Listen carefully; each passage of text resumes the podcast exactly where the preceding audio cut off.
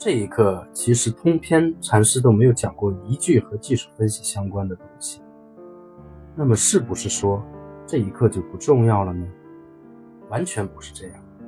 一百零八课不是凑出来的，以禅师的行文风格，能作为一百零八课的开篇之作，一定是总篇的定篇之作。古人在撰写文章的时候，往往有开篇定文的习惯，也就是说。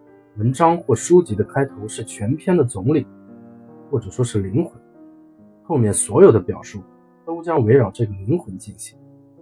试问，连灵魂都把握不住，怎么能够掌握后面的内容呢？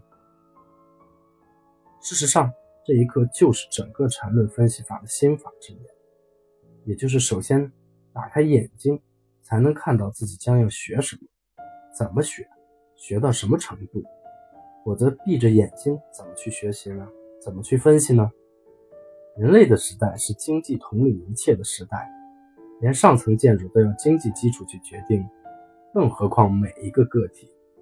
所以在经济社会之下，要想解放自己，使自己自由，就要直面这种事实。所有一切以所谓高尚情节来麻痹自己，认为远离金钱才是生活的表述或思想。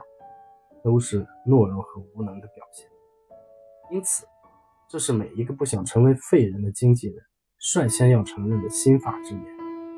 然而，当你想在股市赚钱，想改变自己的现状，想获得财务自由，你首先得知道交易的本质是什么。谁在赚你的钱？你在赚谁的钱？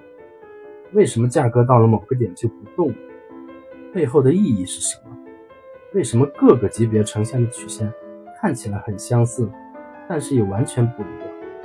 为什么黄金分割点的发现让很多人欣喜若狂的时候，却总是在关键的时候失效？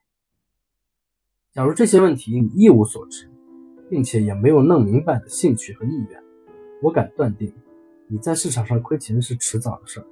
至于说亏多少，那就看你的造化了。